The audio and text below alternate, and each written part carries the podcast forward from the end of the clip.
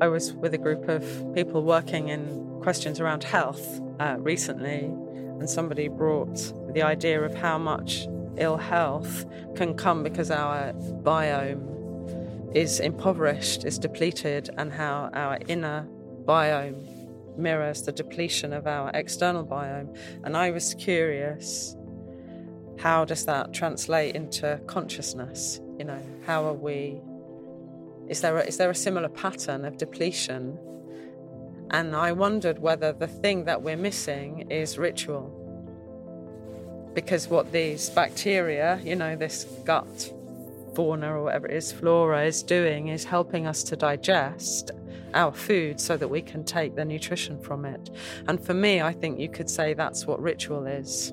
Ritual are processes that help us to digest our experience. And again, whether that's the micro ritual of how we greet each other or how we wake up and have breakfast or end the day, or whether it is the ceremony where a group of people that have been traumatized are brought back into the village so they're not taking it out on each other.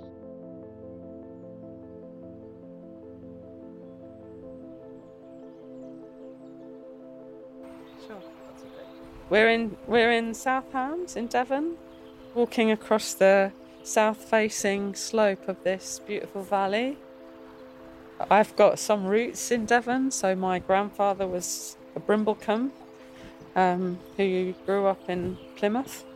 Yeah, and I grew up in central London, so for me it was uh, extraordinary to move out of cities. I've always lived in terraced houses with streetlights and neighbours, and you know, to be in a place where my neighbours are cows and there is no streetlights to get in the way of the stars.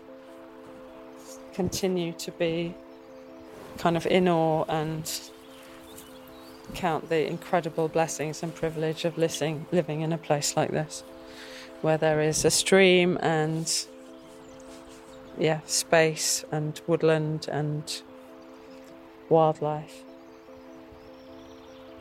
There's a there's a really lovely bit that that oak tree's just fallen down in the last big storm that came through, but further down there's an oak tree that fell, must have fallen, or it's got a little bridge over the over the stream, and it is like a kind of green room. It's completely overhung with, uh, I think, beeches and hazels and oaks and willow, and it's the place that I've gone to do ceremony.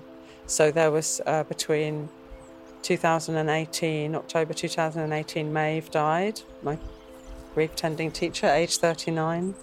And then the next year, I'd done a bit of work with Polly Higgins. She died. My, you know, another teacher died. Like there was just a series of deaths, all women, most of them under 60. Uh, and that's the place that I went. And to go time after time to put flowers into the water for these beautiful women, you know, these beautiful souls that carried medicine and healing for the world, just was really powerful. And to feel supported by the water and the trees and the landscape of that. Yeah, and you know, I can go and sit there and, and not be in grief, but there's something about how connected that spot is for my love for them and the blessings of knowing them you know, and the incredible gifts that I received from them. Um, that is very precious. I used to go and sit on Hackney Marshes when I lived in London, but this is a different kind of thing. to have that, and it's, you know, one time I've met somebody else there.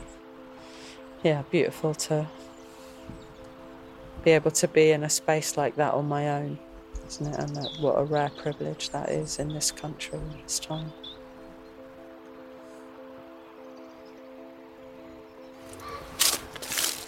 Uh, so today was module two of the Apprenticing to Grief program, which I co-facilitate with a guy called Jeremy. We've been holding grief spaces for several years together. When we're dealing with collective destruction or collective pain, we need to meet it as a group and feel others around us and have more support. So we're weaving teachings but also doing the practices. This is water from the shrine, my grief shrine that I was. So I'm just offering it as a blessing to life.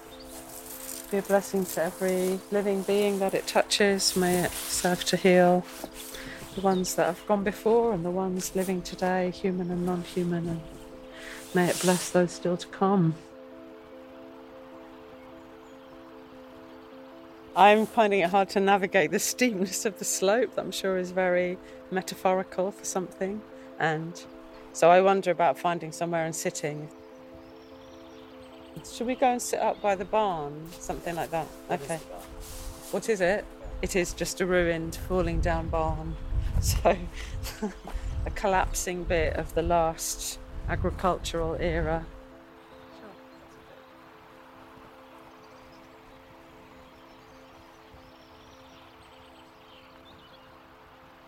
You know, I, I went off to be an engineer. I became a radical feminist meeting a lot of sexism as well as a lot of support. You know, I met everything in the engineering world. And, and I think I was at an age of, you know, at university and coming into adulthood of really starting to question a lot of things. I ended up joining a lesbian football team in East London. It was very working class. There were lots of black women as well as working class white women. So there was a whole journey that I did about coming to understand systems of oppression and how my experience as a white middle class woman was very, very different from the experience of black women and working class women of all races. I got recruited out of the local swimming pool. The lifeguards took a shine to me and invited me to join, and then went along. You know, I was back in London having been made redundant and was looking for things to be part of. So, yeah, I was newly moved to Hackney and went along, and there were all these kind of incredibly confident, loud, quite intimidating. I was really scared when I joined that team of saying anything. I didn't know how to find my place, but over time, you know, came to be able to speak. there was something that was a kind of coming home to women who weren't making themselves smaller in the world that that I really was attracted to and I feel incredibly lucky to have found that. It's like okay this is a place where I don't need to make myself smaller. I, that was like a real homecoming to me that group. And there was a sense of you know, in the face of discrimination. And, you know, at that time, people were losing their jobs and losing their children because they were lesbians, of really having each other's backs. And that was, a, again, a sort of new experience of what it meant to be part of a community, just supporting each other, just really holding each other. And then I did a therapy journey, so I did my own therapy, but I also trained as a therapist.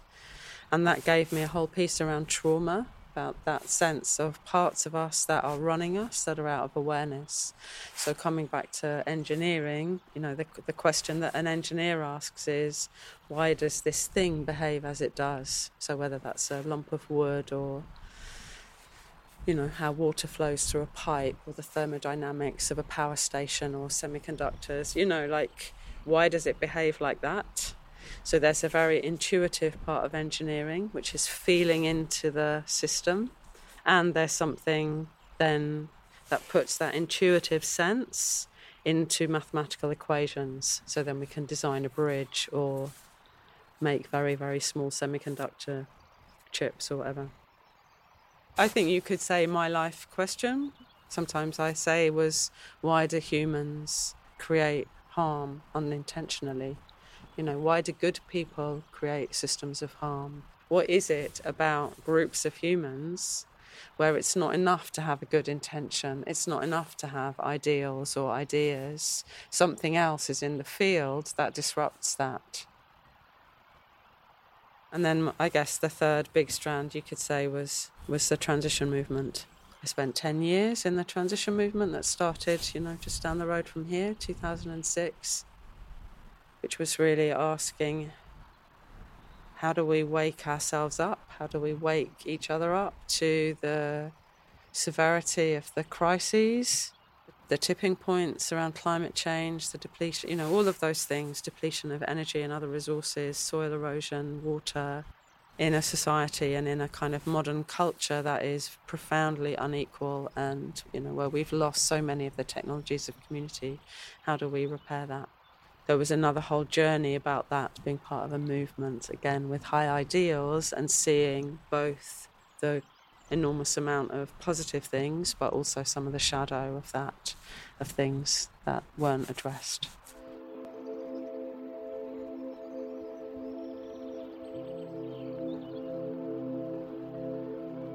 I think about Francis Weller's Five Gateways to Grief. I just think it's a really helpful way of thinking about the different sources of grief. The inevitable kind of grief is that everything we love we will lose, and that can be the personal things of relationship and identity. People die, relationships end, but it also is the landscapes that are being destroyed. Uh, you know, the tree that's fallen down just below us in the last storm that came through. He speaks about ancestral grief, the impacts of colonialism and patriarchy and centuries of, you know, some very deliberately created systems of separation and harm are still with us. These things are still here. Um, so there's a lot of pain walking around in people's bodies, you know, from all of these things. He names another one, you know, places in me that have not known love, places that have not known love. So, you know, what have I not yet been able to welcome about myself? Where is there shame? Where is there things that I haven't been able to grow into or develop, which might include our capacity for intimacy and feeling joy and beauty because they got shut down in some way with creativity? I'm not going to be able to remember the fourth one. What is it? Mm-hmm. You know, that it hurts when we see the planet, landscapes, you know, a beautiful bit of nature tarmacked over or forest cut down to build more houses and one that I like to name last is what we expected on arrival and did not receive. Uh, and I think it's a really interesting gateway to name because it's the thing that has no name until you name it, in a way. I think we expect to come in and have a world where people are taken care of, where the people with power care about everybody in society, not just the rich or not just their families, the ones they're connected to. I think we expect there to be a sense of justice, you know. I think we're wired for justice.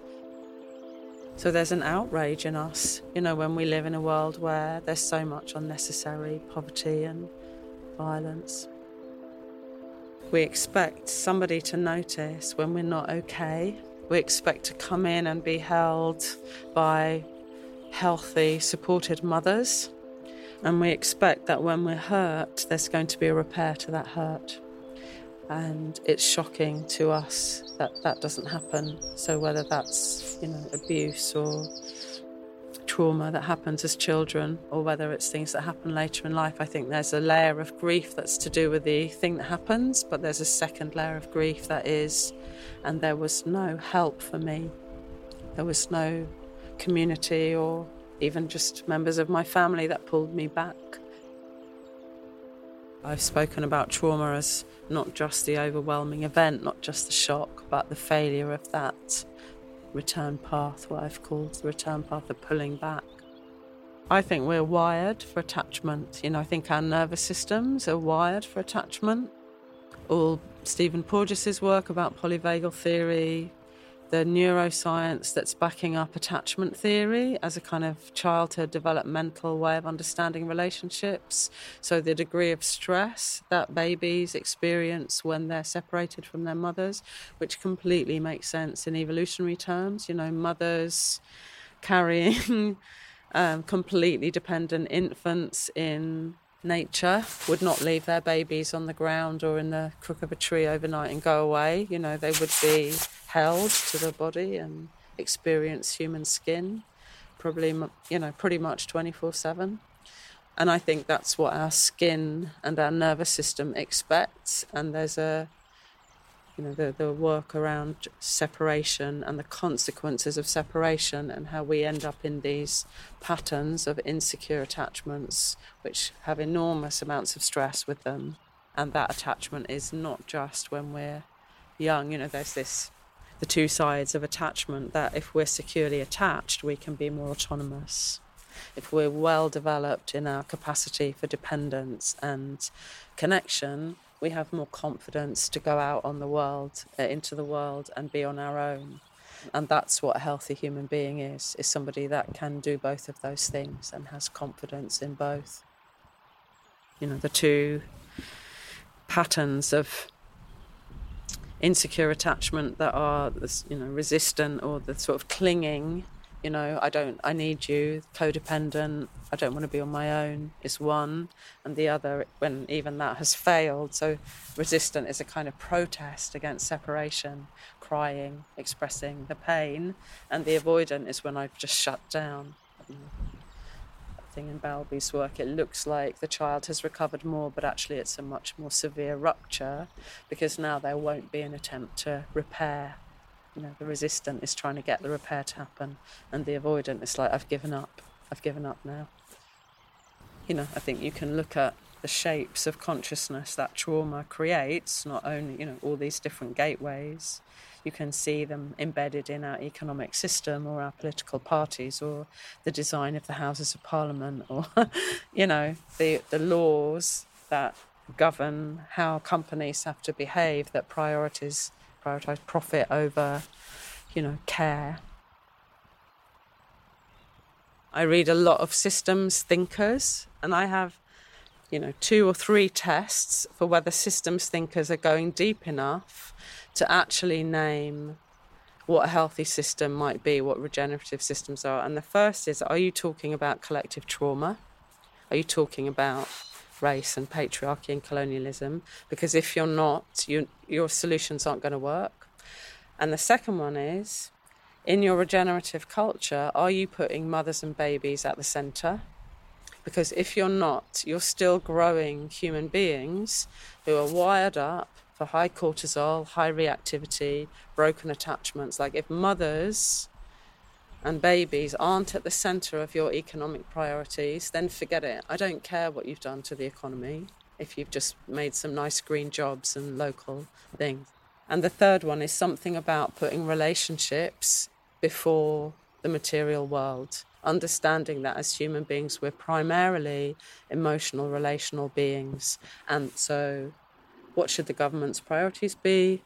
Growing healthy children, supporting mental health, supporting conflict resolution, you know, having ways that communities and individuals and families can grow into healthy networks of relationships. And if we did that, we wouldn't need all of these material compensations because that's what that's the fundamental thing that creates healthy people a healthy human being is one, you know, we talked about it about children that, that has a developed capacity for autonomy and a developed capacity for dependence, a developed capacity for will. This is how we were taught to think about it in my psychotherapy training will and love.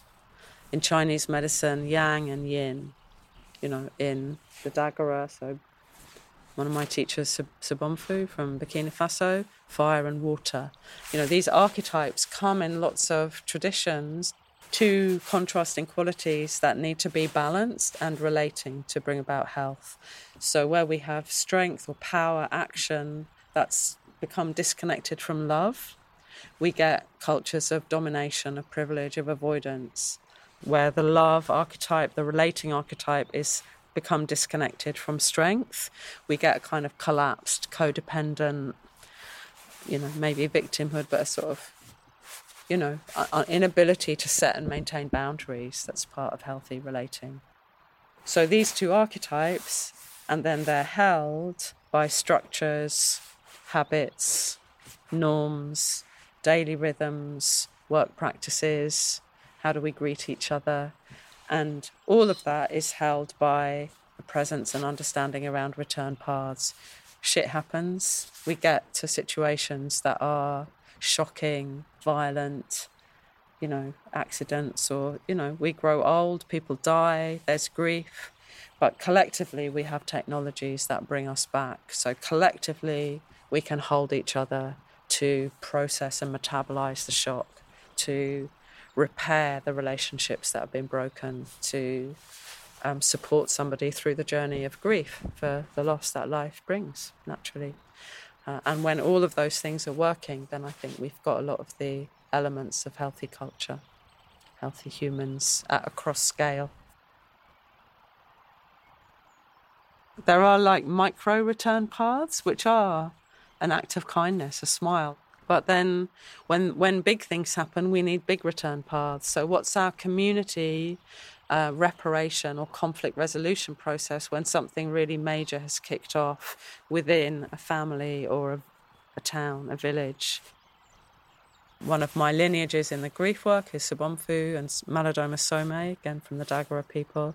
And they said that they would do a grief ceremony every week, you know, regularly as part of the kind of emotional hygiene of the village. So there's drumming and dancing and movement and shaking and a place that you can express and it's contained and you're not taking it out on your neighbor or your child or your loved one and I see it in the ceremonies that I hold, which are, which are grief ceremonies, spaces for people to come and witness grief. And I see those moments of transformation of oh my god nobody's ever said thank you for feeling this. No you know i've always been too much. It's always been something that i've had to manage. And the amount of energy that comes when people can put their burdens down you know the first time I've really felt the sadness of my father dying, and he died 30 years ago. You know, what, what energy is it costing us to carry this grief around when our bodies just want to let it flow? And I think grief, why did we evolve to feel grief? I think we evolved to feel it because it, it connects us back together. Like it's the glue that we're missing in so many contexts. It's really quick you know the the transformation that you can do when you're working in a group and you know the one-to-one work and longer work is needed as well. So for me it, it's a return path but it points very directly to this question what do we do with our pain? Is pain medicine? And and is it the the beautiful threads that weave us back together? Is it a thing of exquisite exquisite nature that is completely inseparable from our love for each other and for, and our creativity and our expression and our deepest truth? Or is it something that's inconvenient that we need to medicate and shut out? You know and, and the engineer goes pain is also a feedback loop there are two kinds of pain there's there's the clean pain of what life brings us however immaculate and beautiful our culture is and there's the dirty pain which is the pain that is being recycled into other people's bodies, or I'm taking it out on my own body because there's no good way to express it and to metabolize it. And masses amounts of pain in our culture is dirty pain because we don't have spaces for grief. I mean, how, how do we turn this thing around? We need a thousand, a million responses, and there's no one right one, but it's one thread that I am weaving into the you know this huge tapestry of return paths and interventions.